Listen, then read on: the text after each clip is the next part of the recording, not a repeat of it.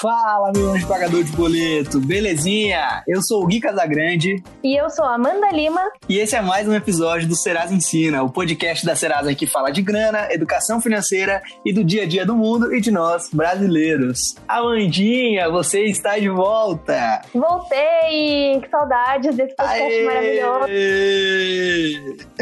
Estou muito feliz. Eu também estou muito feliz, cara. Tava com saudade já. Tá tudo bem? Tudo bem, tudo em ordem por aí. Tudo certinho também, graças a Deus. Bom, pessoal, como o Gui já falou para vocês nos episódios anteriores, a gente tá gravando de forma remota nas nossas casas, então a qualidade talvez fique um pouquinho inferior dos primeiros episódios que vocês acompanharam aqui, mas a gente tem um compromisso com vocês de semanalmente trazer um convidado especial e falar um pouquinho sobre educação financeira. Então espero que vocês entendam e continuem ouvindo nosso podcast.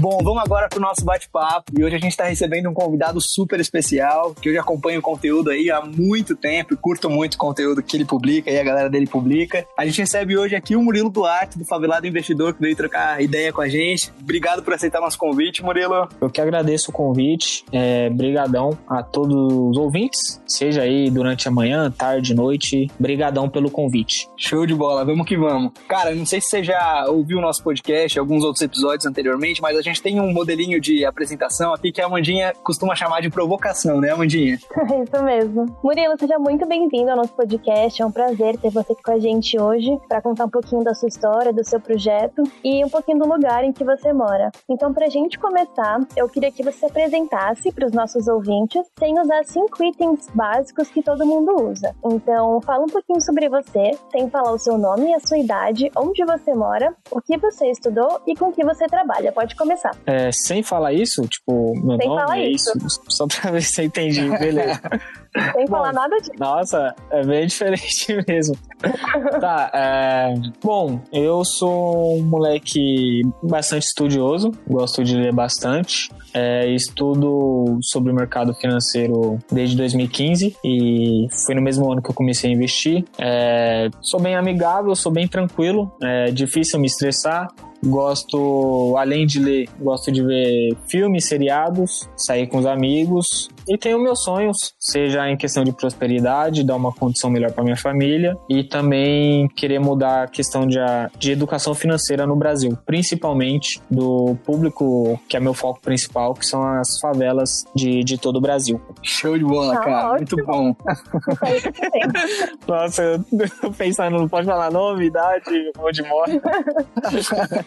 Bom, mas agora então a gente vai te dar essa oportunidade. Pode se apresentar pra galera que tá ouvindo a gente agora seguindo o script normal. Quem que é o Murilo Duarte, então? Olha, sou Murilo Duarte, tenho 24 anos, moro no Jardim João 23, que é uma comunidade da Zona Oeste de São Paulo. É, me formei em contabilidade no final de 2018. É, como eu disse, sempre, estu é, sempre assim, desde 2015 comecei a estudar investimentos, educação financeira. Gosto muito de ler, principalmente curtir com os amigos também. E o meu objetivo principal, como eu disse, é mudar a educação financeira do, do país. Sei que isso é difícil, porque eu entendo que a falta de educação financeira são em todas as classes sociais. Isso eu fui aprendendo desde que eu criei o Favelado Investidor, mas eu tô aqui para ajudar no que eu puder todos os brasileiros. Murilo, conta um pouquinho para os nossos ouvintes como que surgiu a ideia do Favelado Investidor. Olha, o Favelado Investidor, por mais que tenha apenas um ano, que eu criei dia 23 de março de 2019,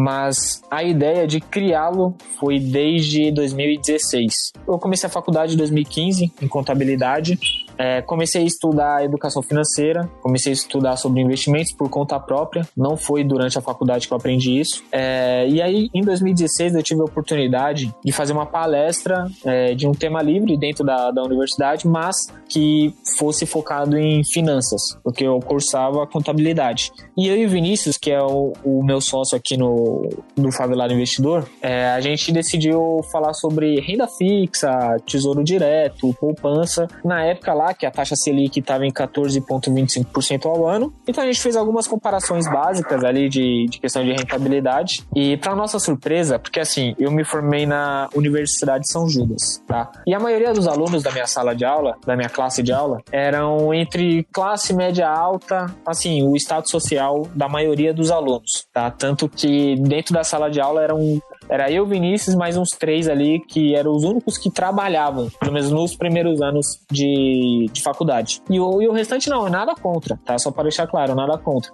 Só que a gente teve um, uma certa surpresa porque a gente entendia que educação financeira era escasso, né? Esse conhecimento era escasso somente na classe mais pobre da, da população brasileira ou até a classe média, tá? É, e como a maioria do, pessoal da nossa sala eram classe média alta e alguns tinham bastante status social, poder aquisitivo, só que assim, quando a gente apresentou essa, fez essa palestra, a nossa surpresa, a maioria dos alunos, tipo, eu digo 99,9% da aula não tinham conhecimento sobre isso, tá?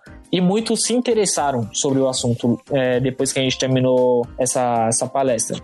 E no mesmo ano, em 2016, eu mudei de trabalho, eu saí do cartório, que eu, que eu era menor aprendiz no cartório aqui no centro de São Paulo, e eu consegui um estágio no Banco Bradesco, é, na Matriz, em Osasco. E eu me recordo muito bem, o primeiro dia de trabalho, eu via, tipo, helicóptero chegando, então era diretor chegando de helicóptero, é, os caras, tipo, superintendente com carro blindado tal.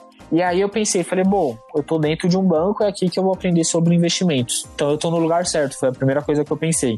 Só que em conversa com algumas pessoas da minha área, que eu fiquei na área de empréstimos e financiamentos dentro do banco, é, muitos, aliás, 100% das pessoas que eu perguntei não tinham conhecimento nenhum sobre investimentos ou educação financeira. Porque eu perguntei, ah, como que você investe seu dinheiro? Aí o cara, meu, eu nem visto, porque eu tô endividado, eu não posso sujar meu nome, senão eu sou demitido do banco. Aí o outro falava, olha, eu meu investimento é consórcio de carro. E a outra falava, é capitalização. Aí eu entendi que a educação financeira era escassa, tanto em classes sociais mais altas, tá? Com base numa, uhum. numa amostragem bem básica mesmo, que era o pessoal da minha sala de aula. É, a outra parte, eu vi que era escasso também, até dentro de próprio banco, porque eu entendia que por a pessoa mexer com dinheiro todo dia, ela sabe lidar muito bem com dinheiro. Só que eu vi que não era dessa forma que, que rolava as coisas. E foi no momento exato que eu pensei o seguinte: se o pessoal do banco não sabe disso, nem o pessoal da faculdade, que é do curso de contabilidade, além de uma família mais estruturada que seja, não tem esse conhecimento, imagina, tipo, os moleques que jogavam bola comigo na rua, os moleques que soltavam pipa comigo na laje de casa. A Dona Maria que, tipo, vende geladinho na minha rua, tá ligado? E aí foi quando eu pensei, é, eu preciso criar algo sobre conteúdo, criar conteúdo que seja educacional nessa parte financeira. E especialmente esse público em questão, tá? É, só que aí foi em 2019. É, eu tinha saído já do, do Bradesco, saí no final de 2017. Fui para auditoria contábil, fui para KPMG, onde na minha equipe ali eu sempre falei de investimentos. Falei, ah, por que você não lê tal livro? Por que você não se educa um pouco financeiramente? Até que um dia, em março de, de 2019, uma trainee lá, que era da nossa equipe, falou assim: ah, por que você não cria um canal? Porque você explica muito bem, você, você já, entre aspas, já traduz o economês. Aí eu falei, ah, mano, já tem vários canal grandes aí, né? Tipo, eu vou ser só mais um ali. É, só que falou, não, você explica muito bem. Aí eu falei assim, se eu for criar, eu vou criar um conteúdo pra favela. E como eu moro na, na favela, na comunidade, e eu tenho conhecimento sobre isso, e eu invisto já o meu dinheiro, então, por mais que seja pouco, eu já, já investia. Então eu falei, ah, então se eu for criar, vai ser Favelado Investidor. Aí ela falou, nossa, Demais. que nome muito louco, mano. Que nome muito louco isso, aquilo. E aí, na... isso eu lembro que foi numa quarta, tá? E no sábado eu já tava criando o canal. E aí, desde então, faz um ano já que eu tenho o Favelado Investidor. Pô, demais, cara. Incrível. Eu acho o nome genial, acho tudo muito, muito bom. É muito importante falar de educação financeira e esse é o, é o nosso grande propósito também com o Serasa Ensina, tanto como portal, quanto como canal no YouTube e agora também como podcast. A nossa intenção é sempre levar a educação financeira para todos os públicos possíveis. Mas já que você, você nichou aí o seu público de alguma forma e criou o Favelado Investidor, eu queria que você contasse pra gente um pouco de, desse lugar que você vive, desse rolê, como é que é e como que tá. Bom, é, aqui na Quebrada, eu... Quebrada que eu digo é o bairro, tá? Só pro, pra caso alguém não entender. É, aqui na quebrada, tipo, a, a questão de educação financeira é, é precária, tá? É, porque eu, eu entendo que até a pessoa conseguir fazer o seu primeiro investimento tem muito, mas muitos passos atrás. Por exemplo, a pessoa tem que sair das dívidas e, e vocês, como Serasa, auxiliam muito nessa questão de negociação das dívidas. É, aí depois a pessoa tem que se organizar financeiramente, aí depois tem que fazer uma reserva de emergência. Então é um processo e que eu digo que é demorado, tem que ter paciência, tem que ter foco. E, e ainda mais quando a gente olha para a pessoa pobre mesmo, tipo da quebrada, tem um, um grau de dificuldade a mais, por exemplo exemplo, do que outra pessoa que já tem um, um certo poder mais elevado de, de poder aquisitivo. É, só que eu não estou excluindo que todos têm dificuldade. Isso eu entendo. Porém, cada pessoa, por mais que seja, se pegar duas pessoas da favela, o grau aí de dificuldade financeira, por mais que sejam parecidos, mas se for olhar no detalhe, é, é diferente. Tem um ponto específico ou outro que torna diferente. Então, eu entendo que cada pessoa tem a sua dificuldade, independente de, de grau de, de poder aquisitivo, de, do quanto a pessoa tem dinheiro na conta ou não tem. E aí é essa questão que eu venho trabalhando mais recentemente também, tá? É, porque o que eu mais recebo de, de pergunta do pessoal, falando assim: ah, Murilo, mas é, hoje para você é fácil, hoje você investe, é, mas eu tô com o nome sujo. Aí eu falo o seguinte: eu também já tive o nome sujo, que inclusive eu, eu negociei até com o próprio Serasa na época. É, então eu sei, eu sei o. É, então, sei o que é estar tá com, com o nome sujo, sei o que é ficar estressado, tipo, o dia todo cobrança te ligando, uma empresa de cobrança te ligando, te enchendo o saco. Eu sei muito bem isso. Sei, às vezes a gente trabalha tipo o mês todo para pagar essa dívida e fica mais estressado ainda porque aí não tem mais dinheiro na conta, enfim. E aí o, o que eu acredito que o pessoal consegue, principalmente da quebrada, consegue se identificar muito é porque a dificuldade deles, independente de qual dificuldade ou, entre aspas, linha do tempo que ele está hoje, da, da sua dificuldade, eu já passei por ali. Então, que nem eu falei, meu primeiro trabalho foi menor aprendiz num cartório, que foi. Eu comecei em 2014 esse trabalho, em 2015 eu comecei a faculdade, então o meu salário era 680, a minha mensalidade era 640. Então me sobrava 40 reais por mês, tá? E, e foi um, um ano difícil, porque aí eu tive que negociar com a minha mãe, que aí eu não ia mais ajudar dentro de casa casa, porque eu falei, mãe, tem que fazer, é, a gente tem que dar um jeito de fazer esse esforço, tá? Então, porque é faculdade, depois eu vou arrumar um trabalho melhor, vou contribuir mais ainda dentro de casa.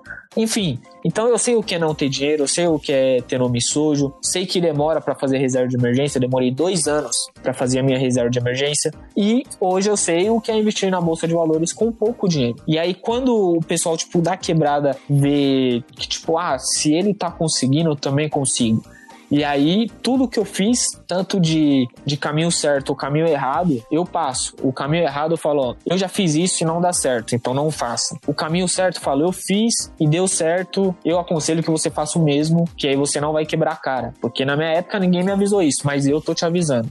Então, é essa forma que eu venho trabalhando mais é, com o pessoal da quebrada. Murilo, você falou que faz um pouco mais de um ano, né, que você é, abriu seu canal, que você começou a se aprofundar mais nisso e contar um pouco disso também para as pessoas do lugar em que você mora.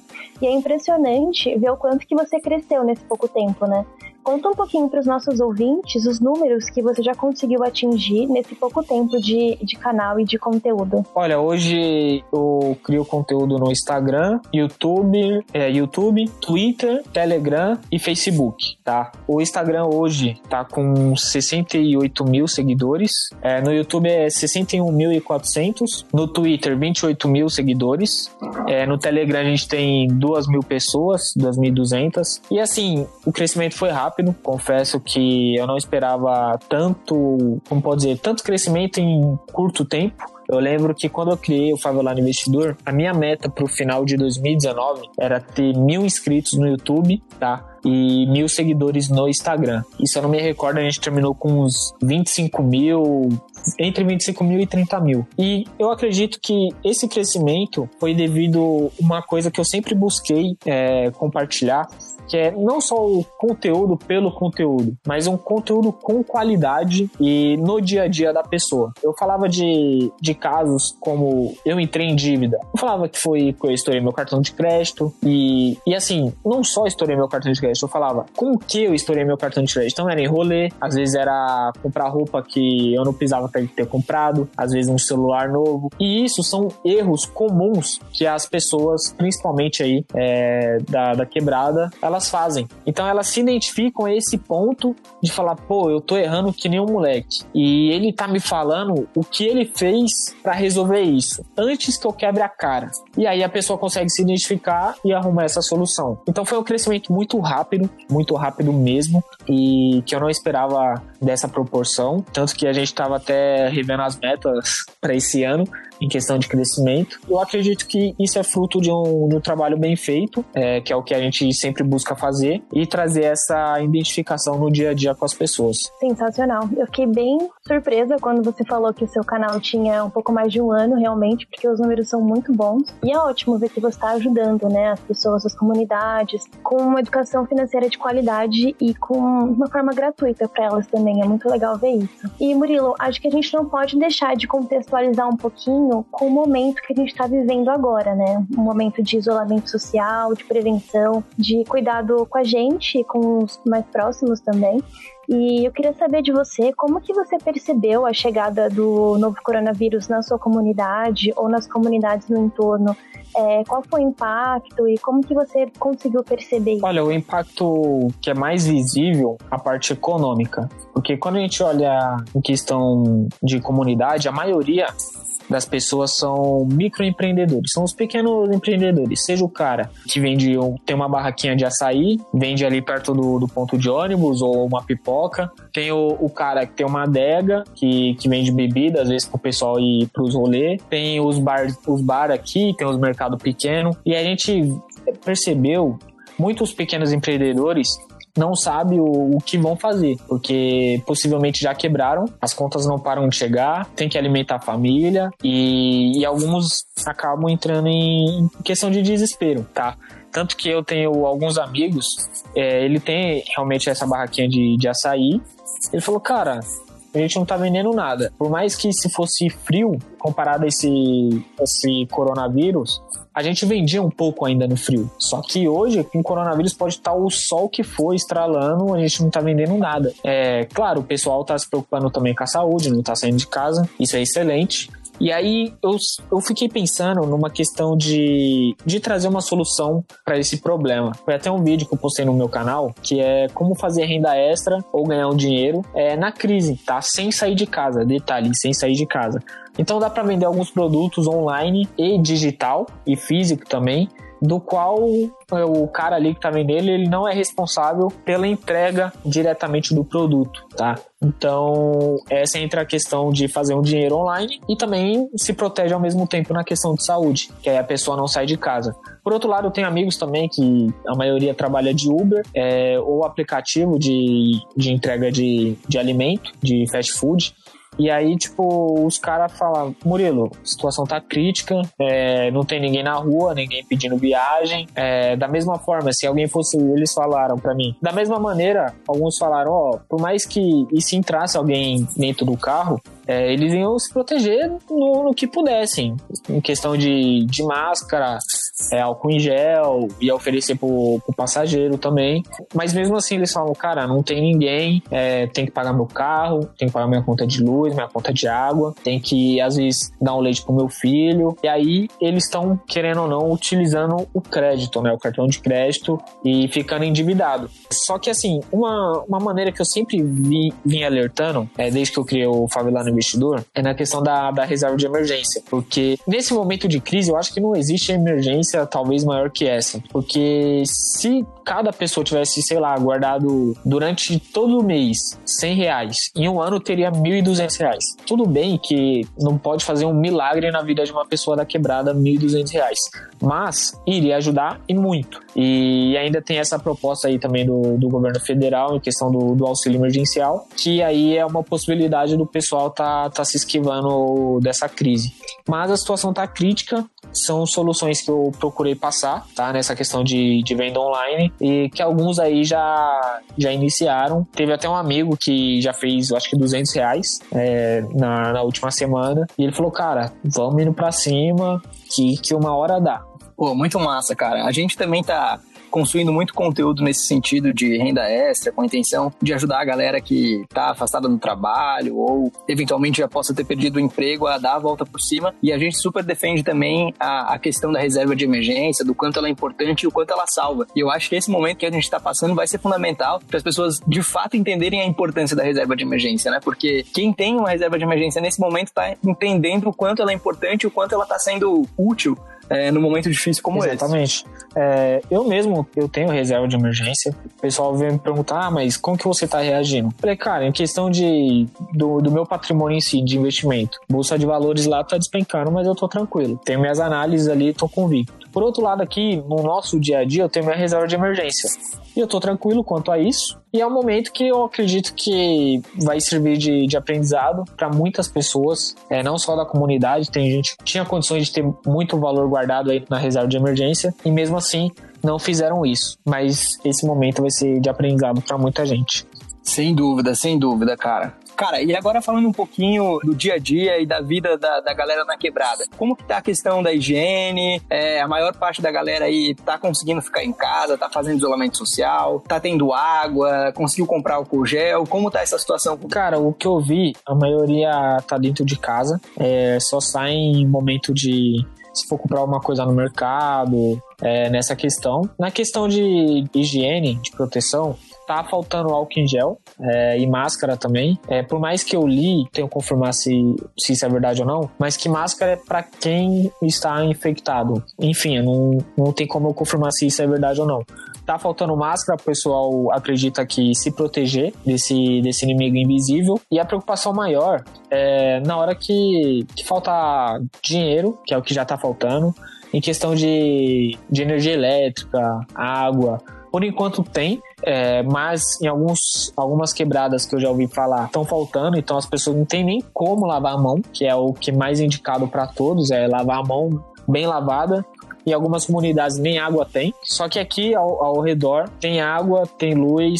Eu vi que a preocupação maior mesmo do pessoal é a questão de se proteger, ou seja, álcool em gel e máscara, e na questão também de, de alimento, porque na hora que faltar dinheiro, é, de qualquer forma, a fome vem, e as pessoas não sabem como que vão reagir quanto a isso. Murilo, e você tem percebido aí na sua comunidade alguma ação social, alguma doação recorrente que está acontecendo, ou alguém está indo ajudar Olha, os moradores nesse é, momento? Ao redor não, tá? Se alguém está fazendo aqui próximo, eu não estou sabendo. A maneira que eu achei de fazer isso isso foi fazer algumas lives no YouTube, onde eu deixei bem claro que essas lives eram com o propósito de arrecadar recurso financeiro para fazer doação de kit higiene e ou alimentação, além do meu próprio dinheiro que eu conseguia aí fazer doação. Algumas pessoas doaram, se eu não me engano, a gente arrecadou uns 500 a 700 reais. Tem alguns influenciadores que eu tenho contato no meu WhatsApp que aí eu troquei ideia, tipo, os caras fez doação também, então só nessa parte a gente conseguiu arrecadar mais uns 4 mil reais. E a forma que eu, é, eu achei pra estar tá fazendo essa contribuição. Tem uma ONG que é parceira nossa, da qual eu já fiz algumas palestras, mas eles são de lá da Zona Norte, que é o Instituto Resgatando Vidas. Os caras estão fazendo um trabalho sensacional, tá? Onde eles conseguiram arrecadar muito recurso financeiro e fazer essa distribuição de máscaras, álcool em gel, é, cesta básica eles fizeram também. E, e aí eu tô vendo algumas maneiras de trazer essa ação aqui para a comunidade para ajudar o pessoal, tanto na questão de saúde quanto na questão de, de alimentação. Mas se alguém estiver fazendo ao redor aqui, é, eu não tô sabendo, tá? A forma que eu achei para fazer isso foi através do YouTube, porque eu pensei da seguinte maneira: é, eu não vou somente pedir para a pessoa doar, eu tenho que agregar um valor para ela também. Então, essas lives é espécie de um, de um curso online totalmente gratuito. É, gratuito assim, para pessoas assistir, porque aí a única coisa que eu peço é a questão da, da doação. Mas cabe a ela querer doar ou não, tá? É, não é nada obrigatório. E aí o pessoal, pelo menos os seguidores do, do YouTube, é, se conscientizaram muito com, com esse meu propósito e, e ajudaram e continuam fazendo as doações. Show de bola, cara. Acho que esse é um momento muito importante, né? De todo mundo se solidarizar e pensar no outro é, eu falei isso numa conversa que a gente teve no episódio anterior sobre o momento de empatia, né? É um momento de a gente pensar na nossa existência, pensar no coletivo e ajudar o próximo. É fundamental que um estenda a mão pro outro agora e consiga doar conhecimento, enfim, consiga doar o que puder doar. E um pequeno ato, um pequeno gesto pode mudar significativamente a vida da pessoa que está próxima da gente, né? É, eu digo que quando as pessoas se juntam com um propósito igual, muita coisa boa sai dali. Então, esse momento eu vi muito os influenciadores, muita gente que não é influenciador também, se juntando nessa causa, é, não só da comunidade aqui que, que eu moro, mas também em outras comunidades, seja em São Paulo, seja no Rio, seja no Nordeste, no Sul, enfim. É, no Brasil afora, pessoas estão passando algum tipo de necessidade e outras pessoas estão ajudando a, a superar esse momento difícil. Infelizmente, é comum na, na população brasileira. Murilo, e para quem tem vontade de ajudar as comunidades nesse momento, qual que é a melhor forma de ajudar? Qual que é a principal prioridade? Seria a comida? Seria a questão da higiene? Como Olha, eu acredito que vai mais da necessidade de, de cada pessoa, de cada família. Tá? Eu digo que os dois, nesse caso que a gente está vivendo, um anda lado a lado com o outro. Por exemplo, se uma pessoa tiver mais preocupada com a questão de, de se proteger e ela fala: Não, eu tenho alimento em casa, eu consigo me manter, só que eu não consigo comprar álcool em gel, tá faltando aqui na, nas farmácias, tenho pessoas dentro da minha família que tem um grau de risco, é, que estão nesse grau de risco, é, e, e, aí a preocupação da pessoa é outra, tá? É, mas tem pessoas e famílias que é totalmente inverso. A pessoa fala, não, eu consigo lavar minha mão, consigo me proteger melhor, é, só que tá faltando um arroz e feijão. Às vezes a pessoa tem um, um, filho, seja criança, um bebê, precisa de um leite, e às vezes a pessoa não tem condições de comprar. Enfim, é, o que eu digo para quem pode estar tá fazendo essa contribuição é que seja um dos dois, independente se é tanto questão de kit de higiene ou alimentação, esse, essa doação vai ser destinada para a pessoa certa, para a família certa, com essa necessidade específica. Mas se puder fazer tanta doação da questão de, de saúde, de proteção, ou a questão alimentação, é importante também, porque tem pessoas que têm as duas necessidades. Então, eu digo o seguinte: quanto mais a pessoa conseguir doar, melhor. E é isso, eu acho que vai tanto da consciência de cada um, do poder de doação que cada um tem, porque eu entendo que a pessoa às vezes também tem os próprios problemas, as próprias necessidades, mas o que conseguir contribuir, ótimo. E se não consegue, não tem problema nenhum. É, às vezes essa pessoa que queria doar e não consegue, ela que precisa de, de doação. Então é isso, o que puder doar é, sempre será bem-vindo. Pensando agora um pouquinho no futuro, né, depois que tudo isso passar, você acha que as comunidades vão ter mudanças na forma de se viver depois que passar por essa pandemia e a vida voltar ao normal? Cara, eu acho que sim, tá? Tanto na questão de, de se resguardar próxima possível crise, tanto na questão de, de dar mais valor nas pessoas mais próximas, porque às vezes a gente acaba esquecendo isso. E também na questão de, de trabalho, ver o quão é importante comprar um alimento, às vezes se proteger, ter um plano de saúde, enfim. Eu acho que as pessoas vão começar a ter mais clareza, porque estamos passando por um momento difícil. Uma coisa é a gente olhar e falar assim: ah, isso nunca vai acontecer. Só ficar na mente. E só que quando acontece, a gente vê que a situação é completamente diferente.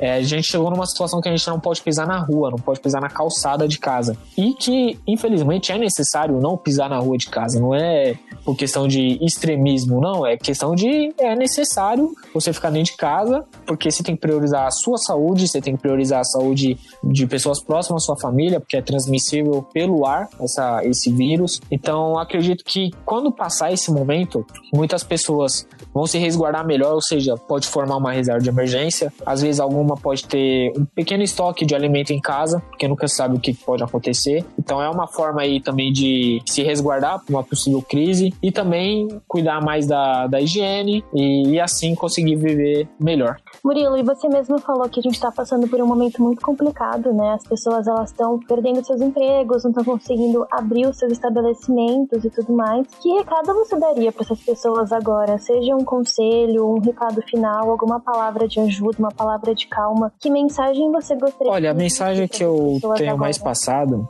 para as pessoas ter duas coisas bem claras na, na mente delas. Que, um, esse momento vai passar. Eu não sei quando, não tem como fazer uma previsão, mas o momento ruim sempre vai passar. E a segunda coisa, para ela se resguardar de alguma maneira. Quando, porque eu digo assim, o momento ruim passa para um momento bom chegar, e o momento bom passa para um momento ruim chegar. Então é um ciclo, é altos e baixos, e hoje a gente está na parte baixa. Conselho que eu tenho mais dado é que a parte baixa vai passar, tem que se cuidar, consequentemente aí tem que se resguardar. O momento ruim vai chegar de novo. E a gente sempre tem que pensar, a gente consegue superar qualquer crise, seja de saúde global, seja financeira, seja política, porque eu nunca vi, tipo, a questão, o brasileiro em si, tão focado em superar qualquer dificuldade, em qualquer área que o país está vivendo, que a pessoa está vivendo, as, e as pessoas têm consciência disso. É, por mais que a gente esteja numa situação crítica, é, algumas pessoas da comunidade já têm a consciência que isso é uma fase. É, a famosa frase, a fase ruim vai passar. Então eles têm convicção disso, algumas, tá? É, ninguém sabe ao certo se vai passar semana que vem. Por exemplo, alguns falam: ah, acabou a, a quarentena, todo mundo pode ir pra rua. Só que assim, o vírus não é porque teve uma ordem, seja política que seja, é, ah, tá todo mundo pode sair pra rua, acabou a quarentena. Não quer dizer que o, que o vírus foi embora, desapareceu, não. Vai estar tá por aí espalhado em algum lugar. Então, a gente tem que manter ainda a questão de, de ser conservador na questão de, de segurança, tá? É, segurança em questão de saúde. Se manter focado, se manter alerta e saber que isso tudo, certo momento, vai passar. Cara, a gente acredita muito nisso também. É, vamos todo mundo ficar em casa, né? Não sair por aí é, por qualquer motivo, sair só se realmente precisar muito e se cuidar e cuidar das pessoas que a gente ama, para que tudo isso passe da maneira mais rápida possível e sem deixar é, nenhuma sequela para ninguém. Mas, cara, a gente está chegando no final da nossa conversa e todo convidado que a gente recebe aqui, a gente tem uma pergunta fixa e com certeza a gente não pode deixar de perguntar é, essa pergunta para você. E a pergunta é a seguinte: o que a palavra dinheiro significa para o Murilo? Tem dois significados ao mesmo tempo: é liberdade e prisão. Que a pessoa que não souber utilizar o dinheiro da melhor forma, vai ser prisioneiro dele. E a pessoa que souber utilizar o dinheiro da melhor forma, vai ser liberto dele, ou seja, vai ter liberdade. É isso. A gente está chegando ao final agora da nossa entrevista com você. Foi um papo muito esclarecedor e muito enriquecedor, tanto para mim, para o Guilherme, quanto para quem vai estar tá ouvindo o nosso podcast. Tenho certeza disso. É, obrigada de verdade. E quem quiser conhecer mais um pouquinho sobre o seu trabalho, é, encontra você Isso, Favelado é, no YouTube e Instagram é Favelado Investidor. No Twitter é Favelado Invest, tá? Encontra a gente nessas essas três são as principais redes sociais que, que a gente atua. Eu que agradeço muito bom. Obrigada mesmo, Murilo, pelo Eu que seu agradeço tempo. o convite. E por compartilhar é, um Foi um prazer aqui passar a minha visão, tanto questão de conhecimento financeiro e vivência na comunidade. E eu acredito que a gente vai passar dessa fase, tá? Que, que eu sei que é uma situação que é o que todo mundo tá falando, é uma calamidade, né? Mas vai passar, vai passar. Tem que ser paciente e se cuidar e ficar em casa, tá bom? Com certeza. Valeu, Valeu, cara. Obrigadão, viu? Pode deixar. Tamo junto. Se cuida. Tchau, tchau. Valeu. Tchau, tchau.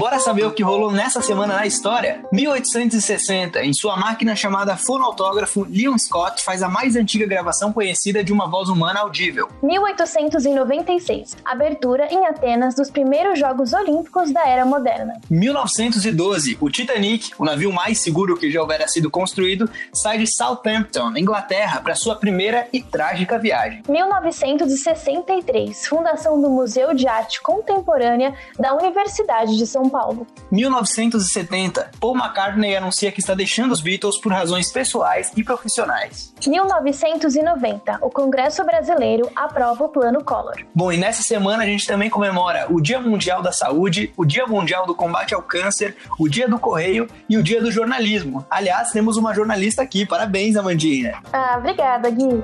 Então esse foi o Nessa Semana na História.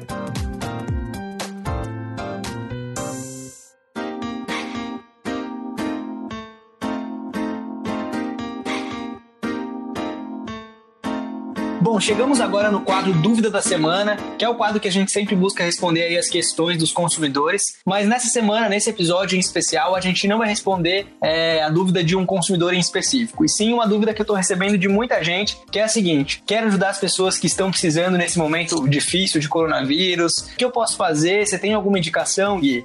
E eu queria aproveitar esse momento, Amandinha. Você é uma das melhores pessoas no mundo, eu acho, que podem responder essas perguntas é, por conta de todo o seu convívio com projetos de impacto social e tudo mais. E eu queria que você compartilhasse um pouquinho do que você pensa com a galera que perguntou isso pra gente. Fechado. Então, Gui, no meu entendimento, é, a gente tem três principais formas de ajudar as pessoas nesse momento, né? Então, o primeiro de todos é fica em casa. Fica em casa. Eu sei que tá todo mundo falando sobre isso agora, em todos os lugares, a todo momento, mas mas se tá todo mundo falando é porque realmente é uma coisa importante. Então, ficando em casa, você se protege, protege a sua família, protege os demais e ajuda também a não ser mais um caso nos hospitais, né? Ajuda a não é, contribuir para o colapso da saúde que vai acontecer muito em breve, de acordo com todas as previsões que estão acontecendo. Então, essa é a dica número um: fique em casa, se protege e protege os demais também. É a principal ajuda que você pode dar agora e não tem custo nenhum. É, a segunda que eu queria compartilhar também é se você tem algum conhecimento, alguma habilidade que consiga ajudar os outros agora. Por exemplo, se você sabe sobre marketing digital, sabe técnicas de redação ou fotografia, sabe prospectar novos clientes por WhatsApp, algo nesse sentido, que consiga ajudar os microempreendedores ou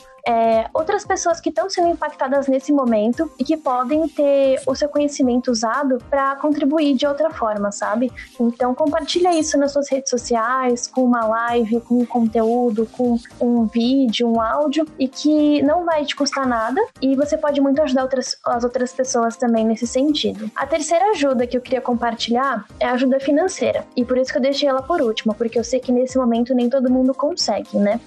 Mas primeiro conversa com seus familiares, vê se tem alguém que está precisando de ajuda financeira, aquela, aquele familiar que trabalhava com Uber, que fazia algum bolo, fazia alguma coisa nesse sentido e está sendo muito impactado agora. Então conversa com a sua família, vê é, a real necessidade financeira deles nesse momento. Então depois que você perceber a situação financeira da sua família, é, começa a, conversar com as ONGs, com as instituições, com os líderes de associação de moradores, das comunidades, pessoas que você tem contato ou é, instituições que já realizam trabalhos e que você conhece também há algum tempo, instituições que você confia, vê se eles estão fazendo cestas básicas, distribuindo álcool gel, distribuindo é, sabonete, alguns itens que são necessários para as pessoas e para as comunidades nesse momento e que você consiga ajudar também de uma forma financeira ou até mesmo com, com conhecimentos, com conteúdos, é, misturando um pouquinho da dica 2 que eu dei anteriormente. Para mim são essas três principais. Que você tem alguma outra para compartilhar? Show de bola, Mandinha. Não, acho que é isso mesmo. Eu acho que nesse momento a gente deve, pode e precisa ajudar do jeito que a gente consegue conseguir. Então, se eu tenho uma melhor condição financeira e posso ajudar alguém desse jeito, eu vou ajudar desse jeito. Se eu tenho conhecimento, é, eu vou tentar compartilhar esse conhecimento com as pessoas e ajudar elas do, do melhor jeito que eu conseguir. Mas é muito importante frisar que essa ajuda tem que acontecer de casa, gente. Vamos ficar em casa, vamos usar a tecnologia a nosso favor, vamos trabalhar aí usando a internet, compartilhar tudo que a gente sabe com todo mundo, mas vamos, acima de tudo, cuidar da gente e cuidar de quem a gente ama. É isso mesmo. E se você também tem alguma dúvida que você queira mandar pra gente. O nosso WhatsApp é o 11 3003 6300. Manda sua dúvida pra gente, o seu questionamento, que a gente vai tentar responder elas aqui nos próximos episódios.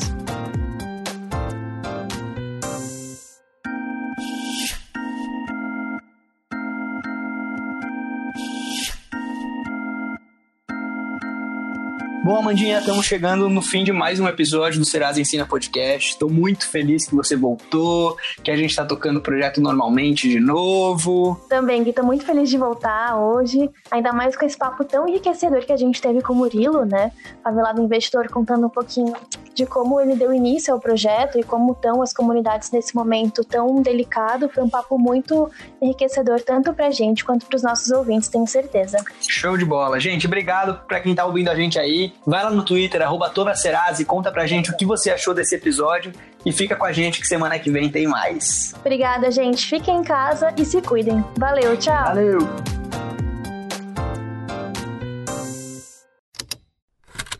Esse programa foi produzido pela Estalo Podcasts.